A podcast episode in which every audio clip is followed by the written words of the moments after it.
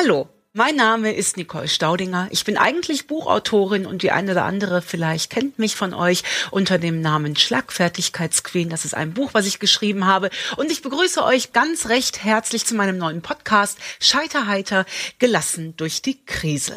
Was erwartet euch hier? Euch erwarten im Prinzip ganz persönliche Erfahrungsberichte, die ich in meinen ähm, vergangenen Krisen erlebt habe und die Resultate, die ich daraus gelernt habe, von denen ich jetzt glaube, dass sie mir leichter durch die Krise helfen.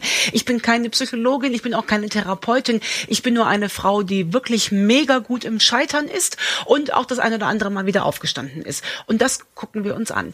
Mit lustigen Metaphern, mit Spontanität. Euch erwartet hier kein perfekt ausgeklügelter Podcast. Euch erwartet eher so ein bisschen Schönrednerei und Alltagspsychologie ohne Ratschläge. Seid gespannt. Ich freue mich auf euch. Scheiterheiter. Gelassen durch die Krise. Mit Nicole Staudinger.